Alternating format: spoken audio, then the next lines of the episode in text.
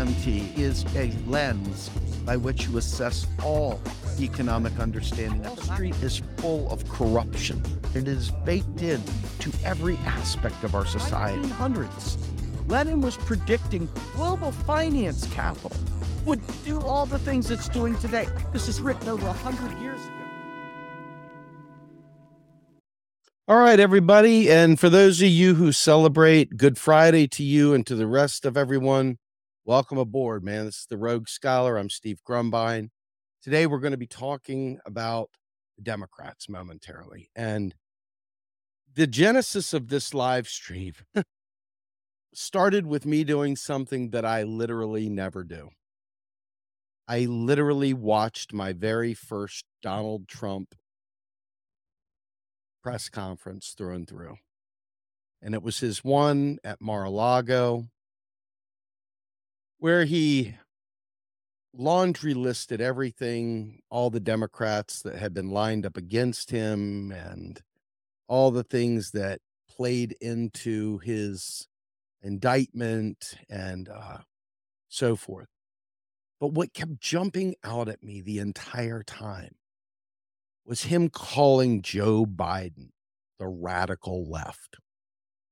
And I sat there and I thought, how many fuckheads actually believe Biden is the left? How many assholes actually believe that Kamala Harris is the left or worse, the radical left? Right. And I'm just thinking to myself, what makes up the left? What is the left? And so I, I just kept thinking about why why would they think Joe Biden is left? What about Joe Biden even is a bad facsimile of the left? Let, let me let me just start with before we go any further, let's define what the left is. You know, the left started, the concept of the left started during the French Revolution. You had two sides of this deliberative chamber. And there was the left side of the chamber and there was the right side of the chamber. There was the mountain and there was, you know, the basically you had two sides, conservatives and the not so conservatives, the the people that were more uh, uninhibited that were pushing for change, that were get, looking to get rid of this class society that the French had. Now, mind you, the French Revolution was a bourgeois revolution, bunch of rich people, stuff like that. It wasn't the kind of revolution that we typically think of when we talk about Lenin and stuff like that. It really wasn't a left wing per se revolution, but for the time, okay, it, it represented a lot of very important things. Now, Democrats fancy themselves, a lot of uneducated Democrats fancy themselves the left. But in reality, what the left really means, at least as far as historical reference goes, is the more liberal side of the equation, the side that is more revolutionary, breaking away.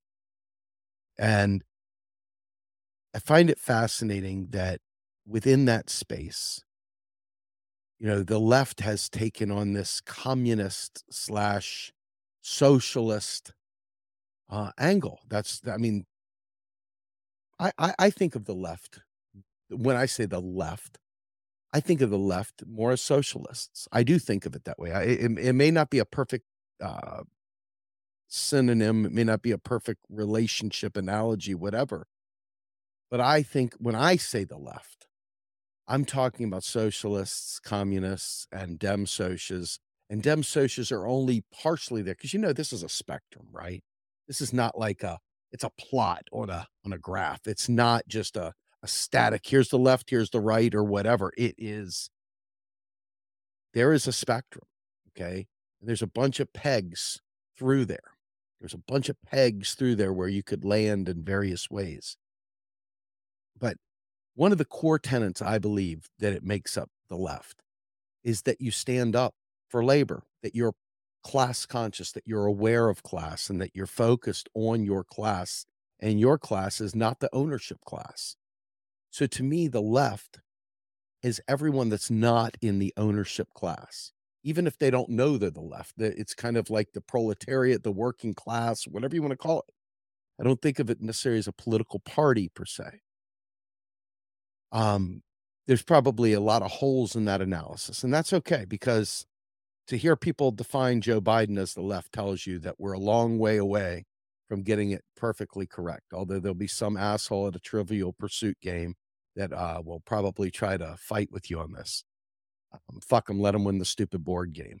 Hey, go dig, read, enhance your brain. Don't let a dullard that has these like small minded ideas derail you in any way of your pursuit of knowledge or your own personal definition of what the left is. Okay. Because the left is sort of a thing. It's, it's, it's non defined, it's indescript. It's, but we can look at this honestly and say, well, what do we think about it? And so, as I think about the left, I've already stated that I consider that to be socialists and communists, anarchists, uh, etc., and the left of the horseshoe, if you will. And um, unfortunately, because Dems have pegged out a right wing position that has somewhat more inclusive, uh, you know, demographics inside of it um, because they don't come off as mean spirited when it comes to social programs and stuff like that. We get a false positive that they represent the left. Okay. We get a false positive. And so every time some fuckstick on television says the radical left, and I got to tell you, I, I, sat there and listened to the entire Mar a Lago post indictment discussion.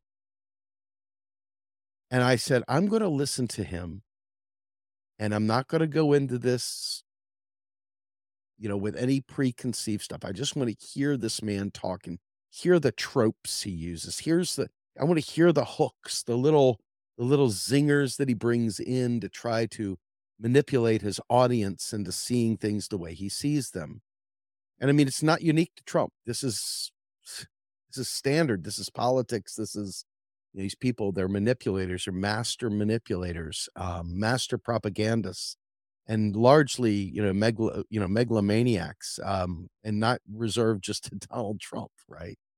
Um, and so as I I think to myself, gosh, this guy is fucking smart. Okay, that's the first thing that jumped out at me because he has the bag of tricks of every freaking dog whistle ready to pull out. And he does something else that's particularly interesting.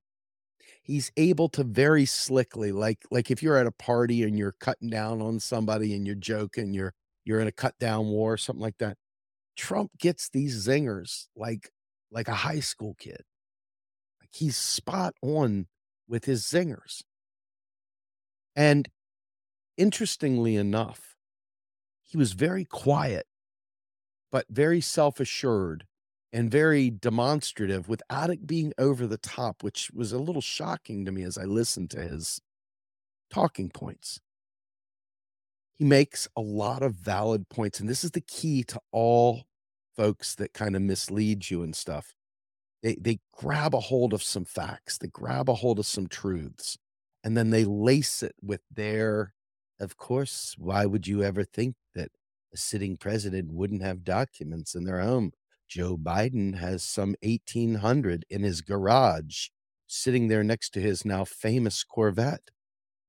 Uh, somehow or another, lots of documents ended up in Chinatown, playing on the dog whistle, Chinatown. Uh, and they're coming after me as if I'm a spy. Oh, but I've done nothing but fight for this United States and fight for this country and blah, blah, blah. And he starts talking about the inflation. There's inflation. But he puts this off on the irresponsible spending of the administration. I that's that's craziness right there. And then he talks about how law and order is falling apart in this country. People are killing each other. And Instead of focusing on the murderers in New York City, they're focusing on me, Donald Trump, who all I've done is try to make America great. Stuff like this.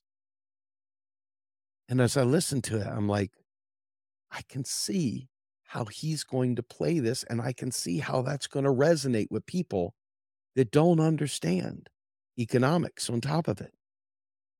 And so he talks about we've never seen inflation like this before, blah blah blah, and all this happy horse shit. And and to the people that are listening, they're saying, "Wow, okay." But over and over and over throughout this thing, aside from attacking, uh, you know, corrupt Hillary and uh, you know Joe Biden and blah blah blah, he he was masterful. Whether you like him or not, this is the key. This is this is how this man has stayed relevant because people don't respect the fact that even though he's insane, he's brilliant. He's brilliant in a perverse way, not in a way that you and I would be proud to be brilliant in, but he's brilliant nonetheless. And he's able to make himself, and yes, Carpe Diem, he's the victim. He's able to paint himself as the ultimate victim of partisan politics while all he's doing is trying to make America great again. Joe Biden and the rest of them on a political witch hunt to cover up for Hunter Biden's laptop and to cover up for blah, blah, blah.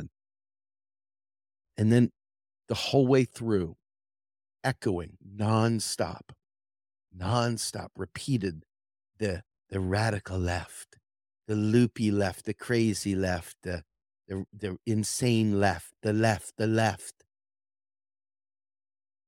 and and it, and it struck me like a ton of bricks. You can't get two inches ahead because the left, first of all, in whatever organized fashion it may even exist in this country at this point, is not a homogenous entity. We war with each other more than we war with them.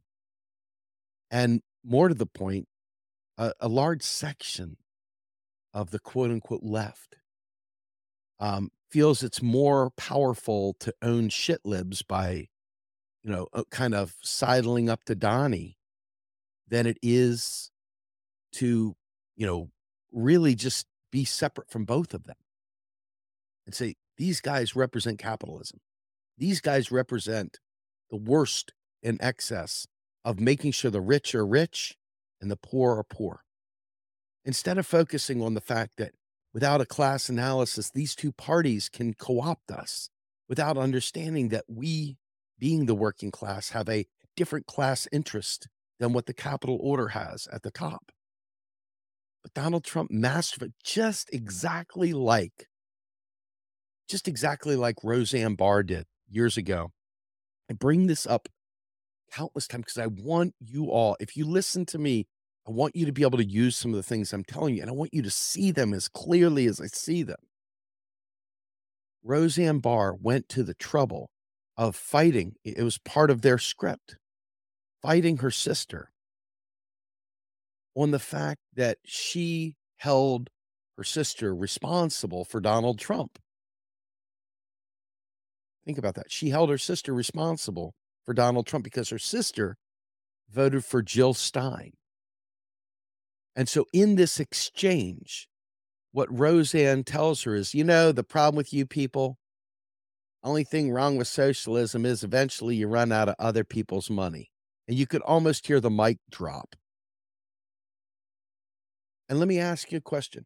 How many duller than spoons people out there believe that taxes fund spending and that we're going to run out of other people's money to provide the programs or to provide how are we going to run out of money to provide Ukraine support? How are we running out of money to supply our military? We're not. How are we running out all this stuff, right?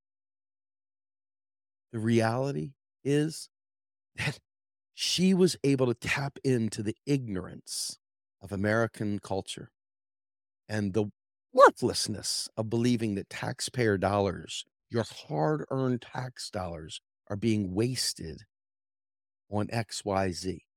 Well, Donald Trump played on that kind of thing. They want to blow a hole through the budget. We we instituted the greatest tax cut in history. Well, I want you to think of this. We are way too heavily taxed as a working class for the level of services that we get in this country.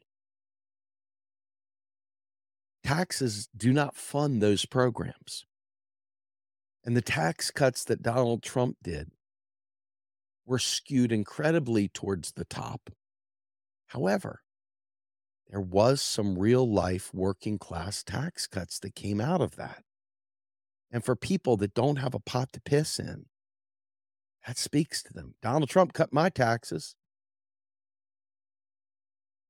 Donald Trump cut my taxes.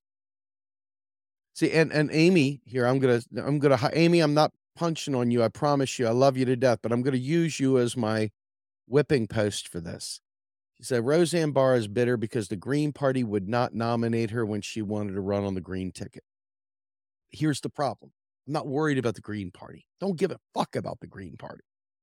What I'm care about is the trope that Roseanne was able to use in the actual show in front of 15 plus million people. It might even be more than that. I think it was like some ridiculous number of people watched the relaunch of Roseanne. And what they heard had nothing to do with the Green Party. It had absolutely everything to do with Margaret Thatcher and Ronald Reagan's belief that there was no such thing as public money.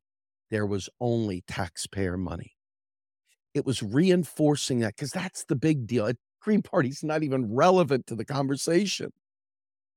It, it, it's an afterthought. It's irrelevant. That's the problem. The relevant story here is, is that the entirety of the population is held back by a belief that we are constrained by tax dollars. And that belief permeates the Republicans, permeates the Democrats, permeates every single mainstream outlet with their news, with their sitcoms, permeates every church, every water cooler, and we are held back by that same belief. Now, Roseanne wasn't trumping for Trump, she was actually trumping for Hillary. Okay. So it wasn't even going full Republican. This is a Democrat knocking around a lefty, someone that was voting left, for the belief that we could just have health care, that we could just provide everyone health care. But there was Roseanne, the centrist Democrat, the right wing capitalist Democrat, saying the only problem with socialism is eventually you run out of other people's money. Okay. Most people watched that show and that shit went right by them. Why am I built different that I paid attention to that? And why am I built different in the way that six years later, however long later, I'm sitting here once again in the year of 2023 on a live stream on Good Friday telling you about it? And I'll tell you why. Because the maze, the interwoven messaging that is so deeply holding us to the belief that we really, there's no other alternative. There is no alternative. There's only taxpayer money. There is no alternative. There's only the Democrats. There is no alternative. There is only XYZ. And it was in that moment that I saw that, that it really, really took hold. And here I am talking to you about it today because, once again, they played a very key role in misrepresenting what the left is. Okay. Bernie Sanders, I see someone in here talking about Bernie. And I want to talk about this too. Bernie Sanders has the power to enlighten people about MMT. It is the failure of his career and life not to have done that. Could not agree more. Could not agree more. But you know what? His people, his most avid supporters, will fight you to the death when you tell them that taxes don't fund spending. They are largely normies that vote Democrat, period. They vote blue no matter who. And it's not a matter of voting. So I want to get this clear. This this discussion here is not about Democrats and Republicans. It's about being a lefty and not being represented by either party. And understanding though that the system that they're running elections on is not only owned and operated by those two parties, but it is codified into law. So every time we try to break rank and go in there through some other means, We'll bring, create another a 50th third party. We'll do another third party, whatever. I get the sentimentality of it all. I get the desire for it all.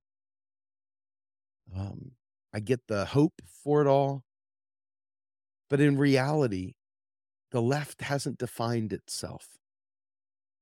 And most people that make up what would be considered the left have no class consciousness, have no class awareness. They don't have a, an imagination that is free to understand the possibilities of what would happen if socialists had control of Congress, control of the Senate, control of the presidency, control of the Fed. How different would this look? And how would we ever achieve such a thing? I don't believe we can vote our way there. So that tells me that we've got a lot of training up each other to do, a lot of working together to come up with what the working class should be. I talk to friends in the unions, and in particular, some of the leadership of the unions, and they're fighting for their lives within the unions to try desperately to get them to understand militancy is required. Unfortunately, there's a lot of folks out there that see my militancy and see my biting commentary and try to tone police me. It's a shameful act. It's an act that has no, there can be no recovery from. Militancy is what is required. A very firm, stark propagandist commitment to agitate, aggravate, and do whatever is necessary to bring about an understanding of what we're up against. We all want to be the closer. We all want to be at the finish line where we get to pray the sinner's prayer with the new lefty and bring them into the fold. But the reality is, we want to do that with MMT too.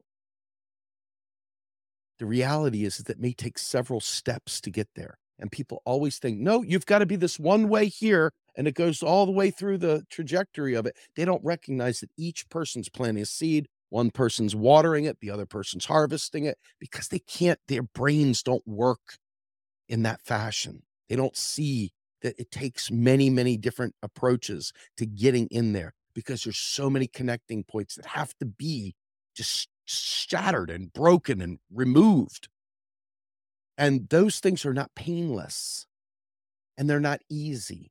And if it's just a gentleman's conversation, the urgency of that disconnect isn't there. Everybody wants to be everybody's best friend. But we've got to break a few eggs to make this omelet. And it's not because you hate them, although you may hate their position, you may hate their existence in the space that they're inhabiting. But no one is beyond repair. No one is beyond redemption. Okay. There's a saying, and I tried to get it down and I can't get it down, but I will just say this. We can be allies on issues, but never will we be permanent friends. It is based on being on the right side of issues. Okay.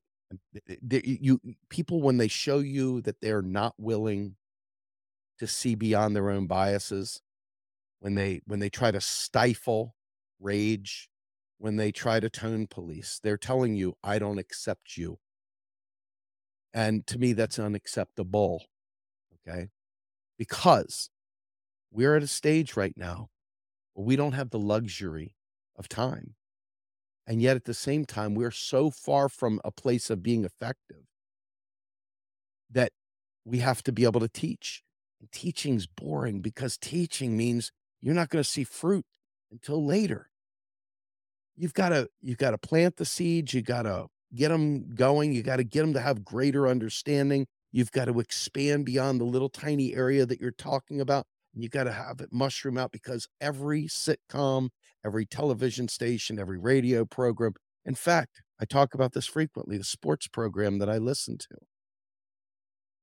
These guys are in there busy talking about how all this crime this crime is there and we gotta we gotta break down the bad guys but in dc they just let them back out on the streets immediately see it's that downward punch because they don't recognize the disgrace that is neoliberalism that democrats are champions of, that Republicans are champions of. They don't realize it. And so, as a result of that, they just punch straight down at the people that are bearing the brunt of austerity, bearing the brunt of fear, bearing the brunt of living in alternative economies based on theft and based on drug dealing or based on uh, whatever, whatever non traditional market that they can find a way to survive in. Okay. And this is not a result of they're just bad people. This is a result of the economy and society have pushed them out. I'm going to tell you a story real quick. In trying to get my life back together, my le- life has been a, a fucking shit show um, since uh, I lost my job in uh, 2009. I have not been able to get and recover from the damage. And really, quite frankly, I have not really been able to recover from the damage from my first divorce back in 2003. Okay. Um, it, it has been 20 years of running from an axe, and I'm tired. There's days I wish the axe would catch me because I'm tired. I'm worn out. I'm worn to a nub trying to survive running from this axe and have moments where something good happens, but it's always followed by the truth that you can never outrun your past. And so, as I'm applying for a home equity loan just to survive, just to get this fucking IRS off my back and do these different things, they say, Yeah, but you know, we, we look here and five years ago, it appears you lost your job and it looks like your student debt went into default. And so you've got all these non-payments, late payments, 90 day lates, etc. And so that's really preventing you from being able to refinance your loan. We're sorry, Mr. Grumbine. Doesn't matter that my credit score in Experian was like 727 for credit cards. Well, when within their FICO for houses, I'm a fucking dirtbag. And so they don't recognize the people don't recognize the pain and suffering that most are going through. A lot of these people, they've never experienced suffering. And the kind of suffering they experienced is they didn't like their neighbor, their poor neighbor played their radio too loud on Friday night or something like that. That's the end of their suffering.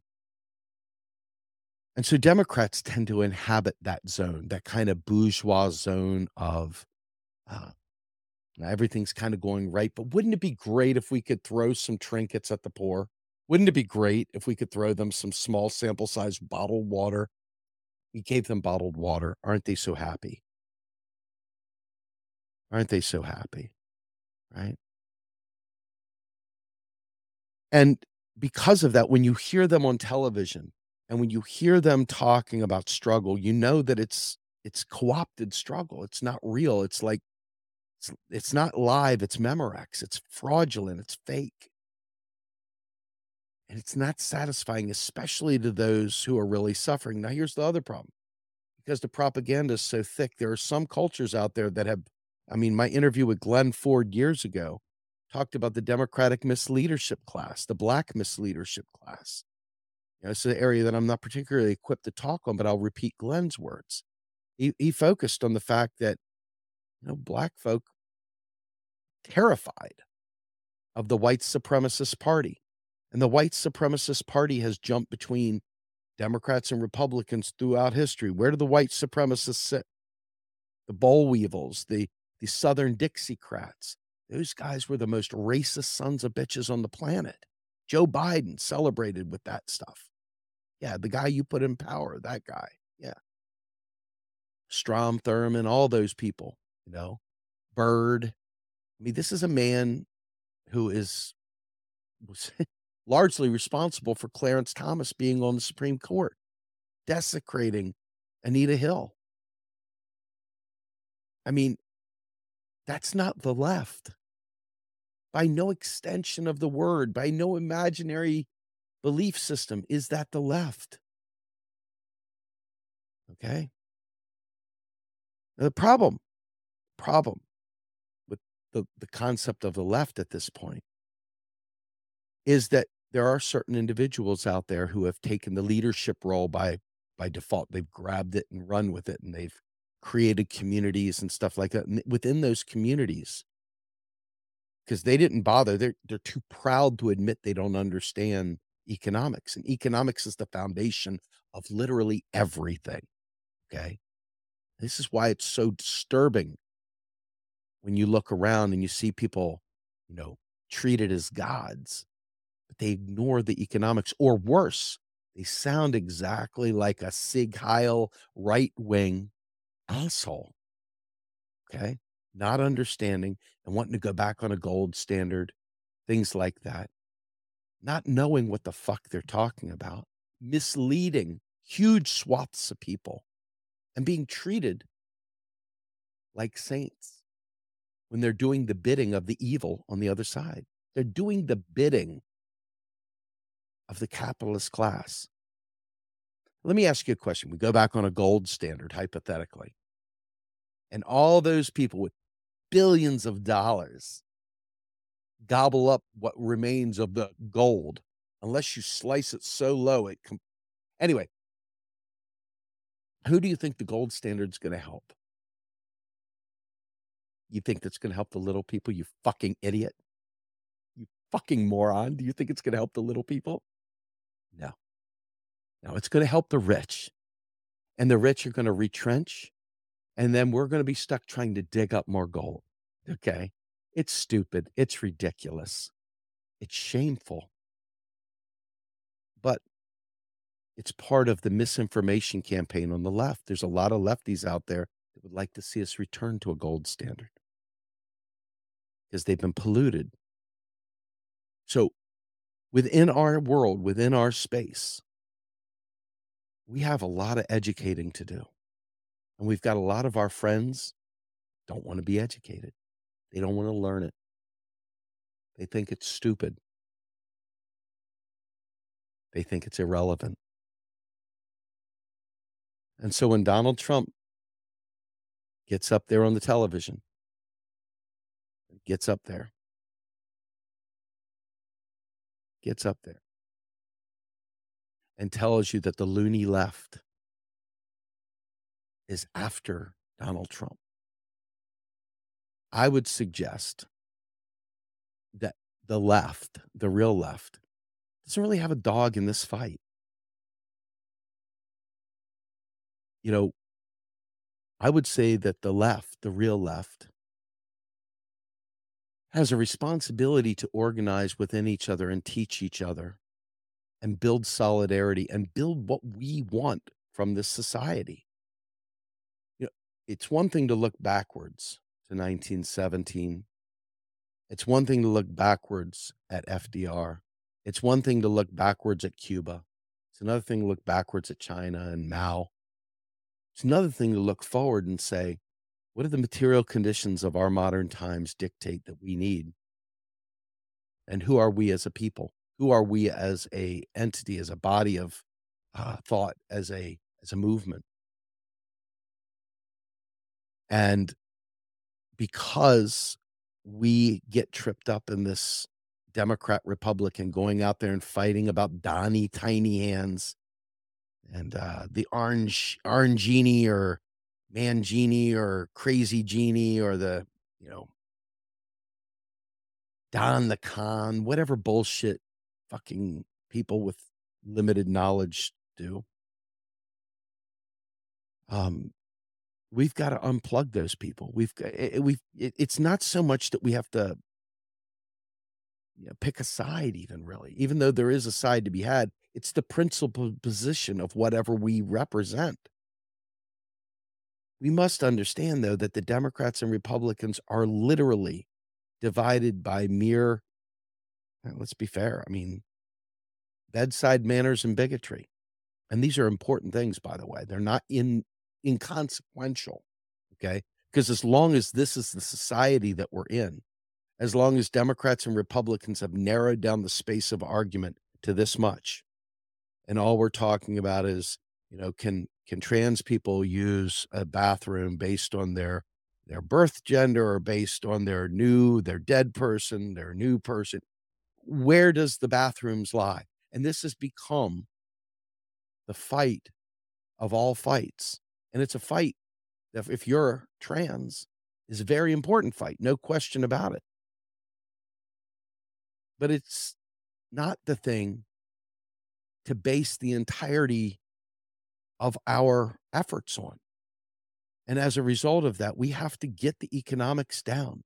We have to get the what do we want society to look like? How do we want to structure it? And what would our government look like if we were in power? I think this is a real big challenge. A real big challenge because it's so easy to see our friends go out there and snipe about Donnie Tiny Hands. And I think to myself, it's no wonder people get confused about what the left is. It's no wonder. And it's no wonder the left never organizes together because it's still torn between am I a Democrat? Do I vote Democrat? Okay, can I be a green? Well, if I'm a green, then I don't really vote. I don't really do anything. I get together in small coffee shops, maybe read the Communist Manifesto or something, but I don't really do anything other than maybe have a 10 person rally on the corner about something.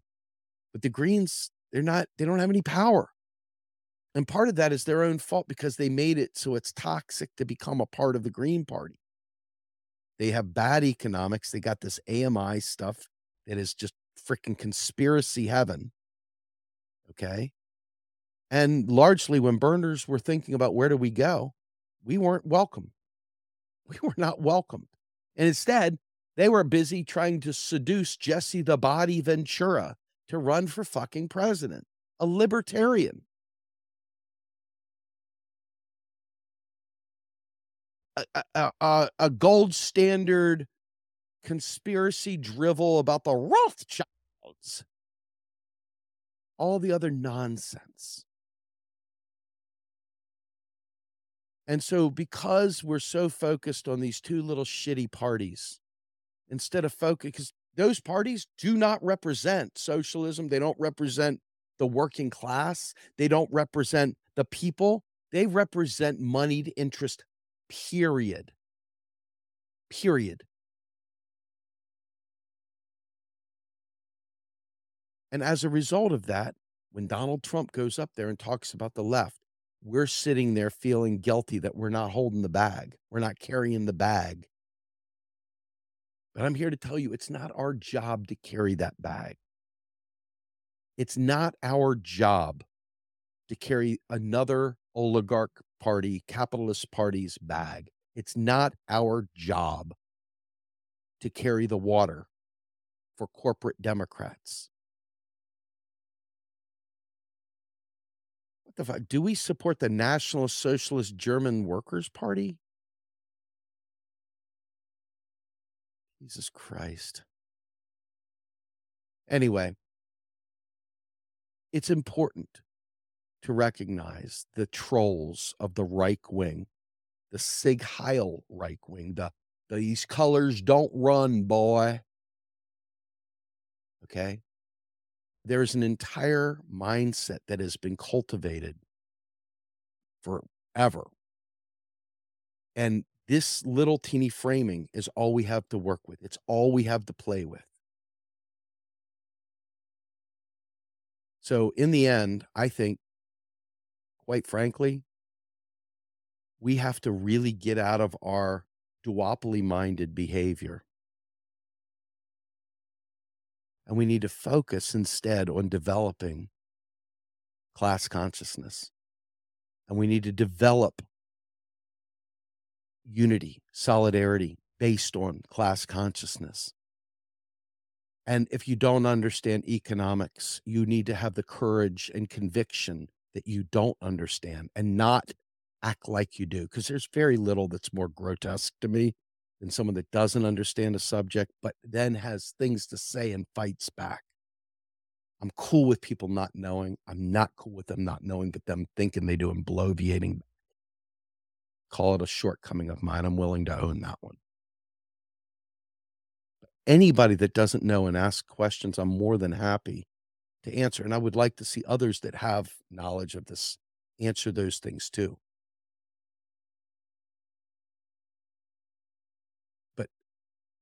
I'm tired of hearing about guns because the reality is that guns, the reason why people are getting shot is desperation.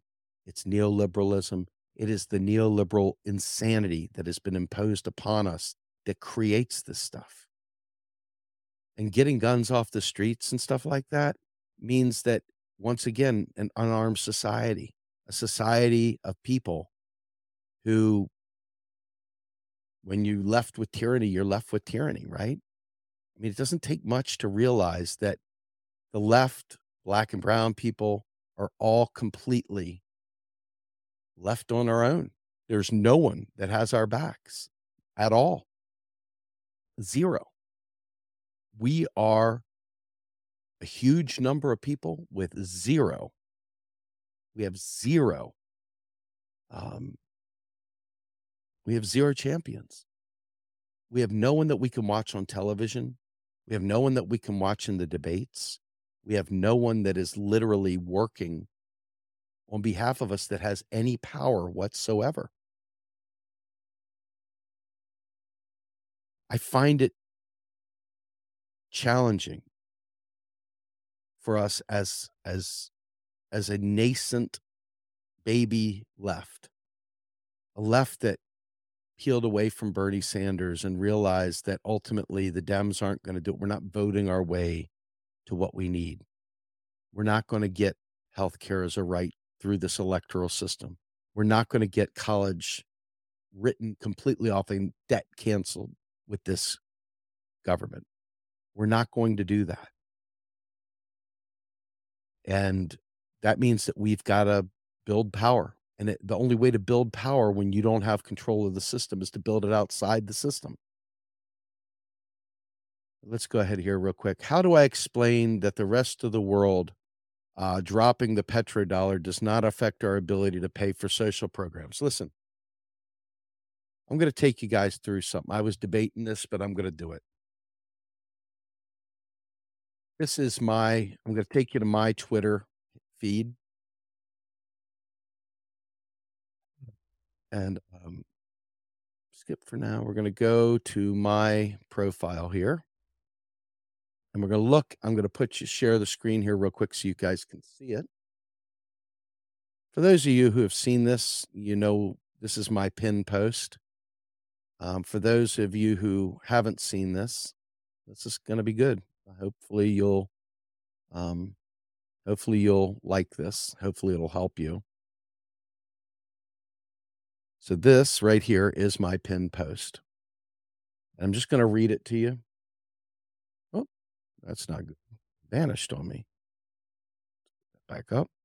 There we go. And it says the US dollar is a tax credit.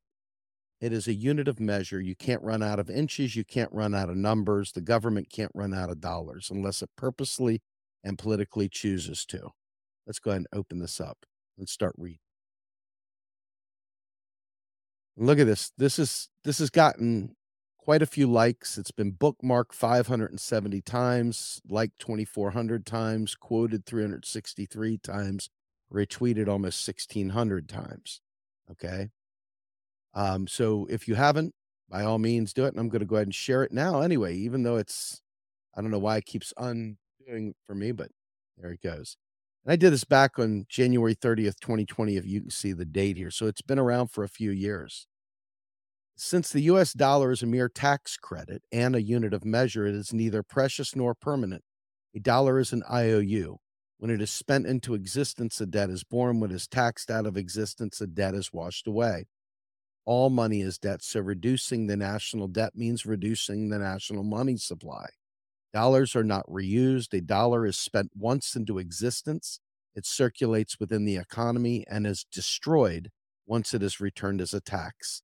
More precisely, it drains reserves at the Fed and destroyed. There is no printing money. Congressional spending is simply marking up accounts, and taxation is marking them down. Dollars are constantly created and constantly destroyed daily. Daily. There is no such thing as paying for programs. The government neither has nor doesn't have dollars. Dollars are created every time the government seeks to provision itself and deposits are made into their accounts for spending via keystrokes on a keyboard. Dollars are deleted, destroyed, shredded when received as a tax. Get it? So why are we always talking about the government going broke? Why are we always talking about reducing the deficit or lowering the debt? The national debt is merely, wait for it, the sum total to the penny of every untaxed dollar in existence since the start of the nation. To pay off the debt is to delete, destroy every dollar in the economy. What kind of knucklehead would push that? What programs are we missing out on because people do not know this? Why do people think that taxes fund federal programs? Being the richest country in the world, it's not about dollars, it's about available real resources, not dollars, euros, pounds, uh, won. Uh, I don't know. I whatever. I don't know what the W is. If you know what it is, put it in the chat. Uh, why do people make up stories about the end of the dollar to make tales from the bar stool about the end of the world reserve currency? The nonsense about the petrodollar. Why do they do it? The lie is so pervasive and systemically reinforced in our sitcoms, magazines, media, churches, workplace, community associations. Political parties unplugging from economic illiteracy is a Herculean task, but one that must be destroyed every moment of every day. As we watch the deep freeze sweep, I wrote this obviously in the winter. So we watch the deep freeze sweep over uh, the nation and people die from exposure, Remember the people who claim we needed to reduce the debt and deficit and who refused to advance a bold progressive agenda. Remember them all. The dead have no voice. We must be their megaphone. Double entry accounting demands an asset be tallied, so the other side of the debt is a private sector asset on the balance sheet. The debt is an IOU and the asset is a tax credit. If the state spending is printing money, then federal taxation is unprinting money. An important distinction exists between the currency issuer and currency users. The federal government is the currency issuer. It has no means to live beyond. It creates the money at will when Congress authorizes it. States, counties, and non sovereign zones, such as the Euro adopters, are revenue constrained. So, pushing for state based initiatives that should be paid for federally have a very different constraint. States and individuals cannot spend without borrowing, earning, or taxing. Here's the trick for the petrodollar, and I'm going to get back to this. This is where I'm going to end. You guys feel free to go read this on your own. It goes on for much longer. Um, but says to make this distinction, I want you to take a look at the snippet from Rodger Malcolm Mitchell article on monetary sovereignty. Let's click on this. So if you can't see that, let me see if I can make this a little bit bigger. Maybe that helps. I don't know. We'll see. Um, he says, perhaps no words more accurately and succinctly illustrate the confusion about economics than monetary sovereignty. It is not a theory or a hypothesis or a philosophy. Its essence is merely a description of the way federal financing actually works. Monetary sovereign government has the exclusive and unlimited power to create its own sovereign currency. Monetary sovereignty is the foundation of economics. Notice it's highlighted even. The United States is monetarily sovereign. It has the exclusively unlimited power to create the dollar. China, Canada, Australia, the UK, and Japan are monetarily sovereign. They have the exclusively unlimited power to create their sovereign currencies. The US government created the dollar from thin air. By creating it from thin air, all the laws and rules made the dollar possible. Being sovereign over the dollar, the US can do anything it wishes with the dollar. It can make the dollar equal to three euros, two pumpkins, or one partridge in a pear tree.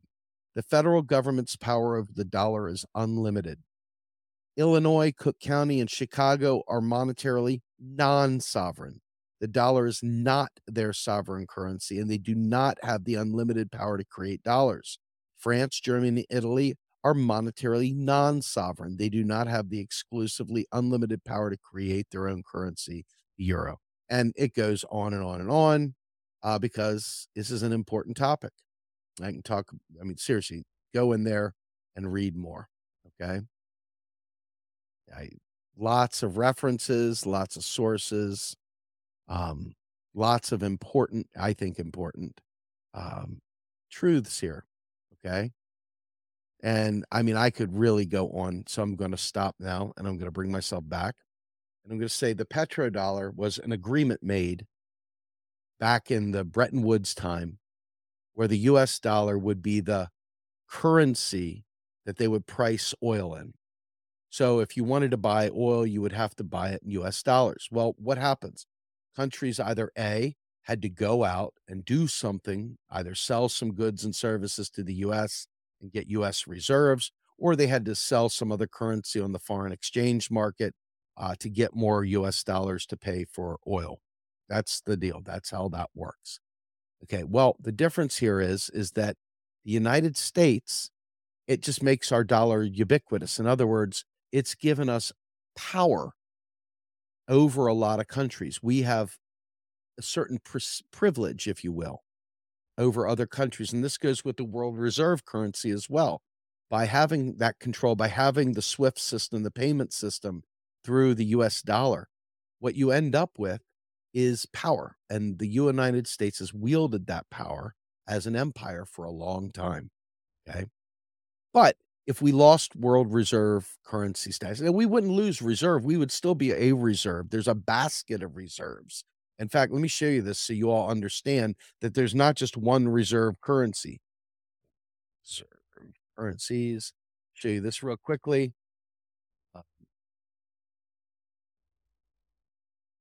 love when they uh, maybe there's a picture. Maybe I can do it from an image so I'm not having to try and pull open an article. That'll work. I think it'll work. Let me get to the image. Maybe there we go. Okay. Let's pull this over here. Sorry, you don't get to see while I'm doing this. uh, let's see if I can close this out and then share.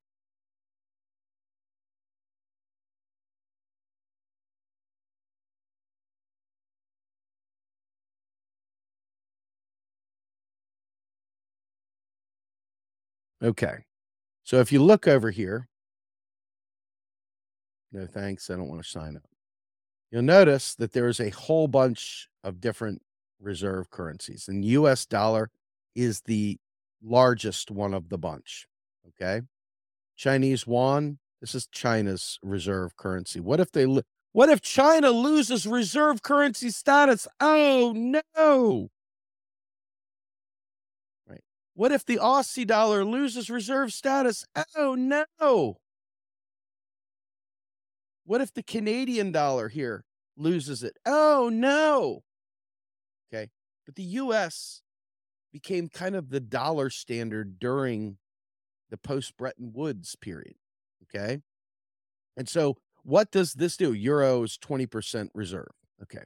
So let's stop sharing. There's no need to see this further what ends up happening is that it makes imports cost more right? If they if they decide that the they don't want to hold and save us dollars okay then all of a sudden the united states has less power over importing nations over them in general with the imf and others.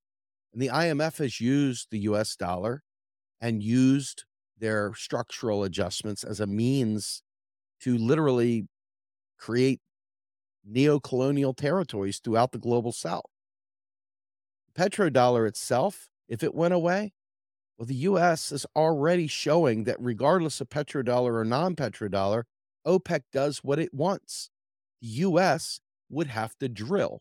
The US would have to shift to renewable energy, which is what I'd hope they would do. Okay. This is not really the subject matter of this, although it does play into uh, the larger issues, right, that are at play. And so nobody wants, at least nobody on the left that I know, wants the US to be an empire.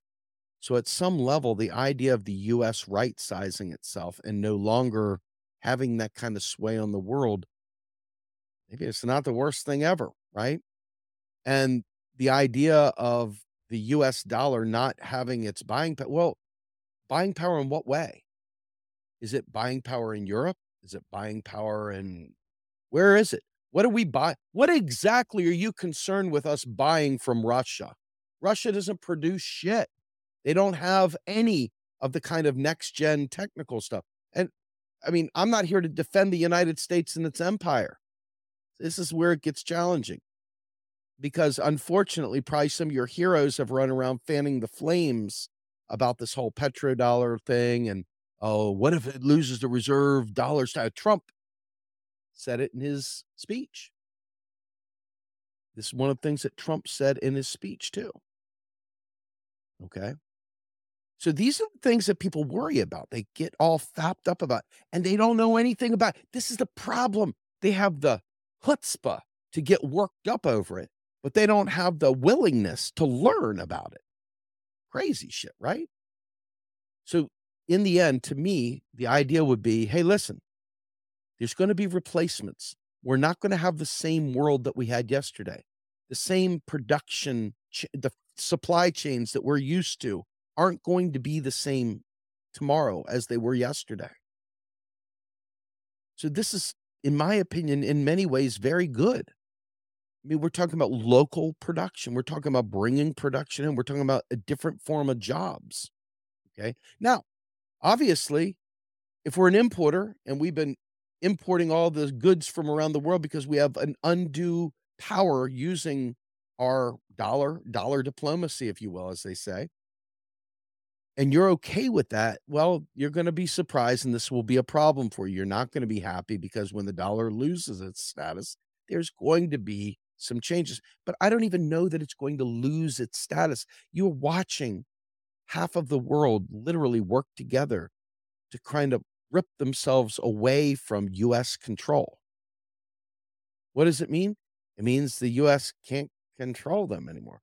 Do you think that China is not going to sell them milled countertops for their retirement condominiums in the local resort? No, China's still going to fucking mill countertops.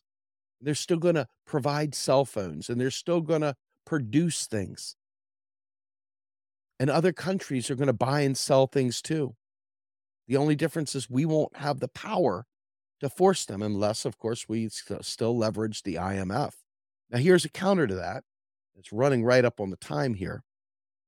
But what if those BRICS nations decided to pay off some of the developing nations' IMF debt? What if they used their dollar holdings, went ahead and used it and dumped it to not dumped it, but used that, cashed in, used it to pay off, to trade, to free those African nations that are drowning in IMF debt, US dollar denominated debt? What if they did that to the South African, South American, you know, countries? What if they did that to countries around the world that have been burdened with IMF structural adjustments in US dollars? I mean, boy, oh boy, that, that could really, really change the world right there. Okay, that could change the world. But don't think for a minute that suddenly we're not going to get anything. We're not going to buy. What if they lose confidence in the dollar? You know, my permission to rake the eyes, throw salt in the eyes, drop the elbow from the top rope, do whatever you have to do because there's nothing grosser than somebody that makes that bold proclamation. It's kind of yelling fire in a in a, a movie theater. They don't know what the fuck they're saying. They're just creating panic. Okay. So what you say is, hey, look, US empire will have less influence over the rest of the world. We'll have to be a better global citizen. Look at this as a win, motherfucker, and stop acting like somehow or another this is the end. Oh my God. That to me is what separates a lefty from a Democrat, what separates a lefty, if you will, from this whole establishment. And this is why it's important to separate your mind and think about what do you stand for? Your principles. Your principles should be about defending the working class. And that working class is not just in your backyard, that's immigrants, that's people from around the world. That's everywhere. Okay. There's some really good debates out there about whether socialism can happen in a vacuum in a country or whether it needs to be global for it to really stick. You know, let let let people debate that at the coffee shop, okay? For me, I just want to get people to understand that we are a working class, that we are a class, and that we are not represented by either of the capitalist parties in power. And so when they call Biden the lumpy left or the loopy left or the crazy left or the radical left, just know they're not talking about you. It's important that we differentiate what that means. And if you are a socialist, if you do want to see real class based change occur, if you want to see this government change. You must know that you're not getting the change you think you're getting by voting for capitalists in an environment where neither party, if you really believe this is even real and not already just sort of like theatrical performances, if you really believe it, then you need to get away from the idea that the Democrats are the left. And you need to start understanding that it might be a little bit of a desert feel, that the ability to be out there and uh, celebrate elections. Maybe that isn't your thing right now. Maybe your thing is working behind the scenes trying to develop class consciousness in your community. Uh, maybe it, it, it, can you imagine if more capitalists took over the Democratic Party? Let's dem enter and be a bunch of capitalists that maybe throw a program here or a program there. What difference did you just do? Not a motherfucking thing. So I guess my call out to you guys recognize the Democratic Party, no matter how many people weep and cry and complain and bitch and moan, they're not the left. Nothing about them is left. And the Republicans are not the good guys because the Democrats are bad. Okay.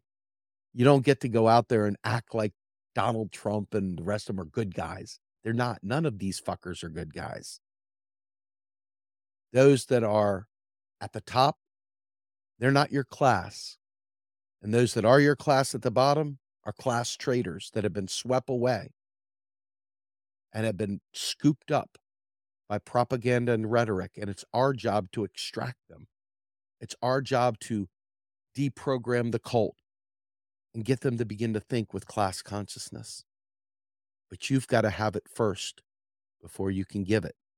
So that means you have to take the time to learn. And to my way of thinking, the marriage of socialism and modern monetary theory are the most natural, necessary things to understand to bring about that awareness. Because if you still believe it's tax dollars, then you're going to do everything you can to prevent them from raising your tax dollars. And if it means hating the poor, then you're going to hate the poor. If it means you think we've got to eat the rich to provide these things, well, then you're going to be in a spin cycle forever because you're never going to do it. So, anyway, it is Good Friday. I am actually working, even though it's 104. I'm going to have to give the man four minutes of my time at the end of the day. Um, please do me a favor subscribe to our channel, click like on the videos. It helps us more than you know. I hate the rules of social media, but we're governed by them because we're playing in their platform. That means we've got to do these stupid things. Is it over here or over there? Where's it at? Oh, it's right, right there, right there. Like it. Click like, subscribe, you know, all that good stuff, right? get notified. Um, anyway, uh, we got a great Macro and Cheese coming out tomorrow. Uh, my guy Dan Kovalik, who wrote the book Nicaragua, and I spoke. Great conversation, talking about Manuel Ortega and the uh, the rise of the Sandinistas and the overthrowing of dictators and how they were able to find a way to bridge the gap between the people that went off with the bad guys, the U.S. backed, uh, you know, bad guys, if you will, and quite frankly, the, the, the socialist movement that was brewing down there and is now back in power, by the way. So, by all means, check that out. That's tomorrow, Macro and Cheese, 8 a.m. Um, it's it's just when we release the podcast. It's audio only, and we do that so that people that are triggered by an old white guy talking don't get too triggered. They can just listen. Okay. And believe me, sadly, there are people that get triggered by an old white guy talking.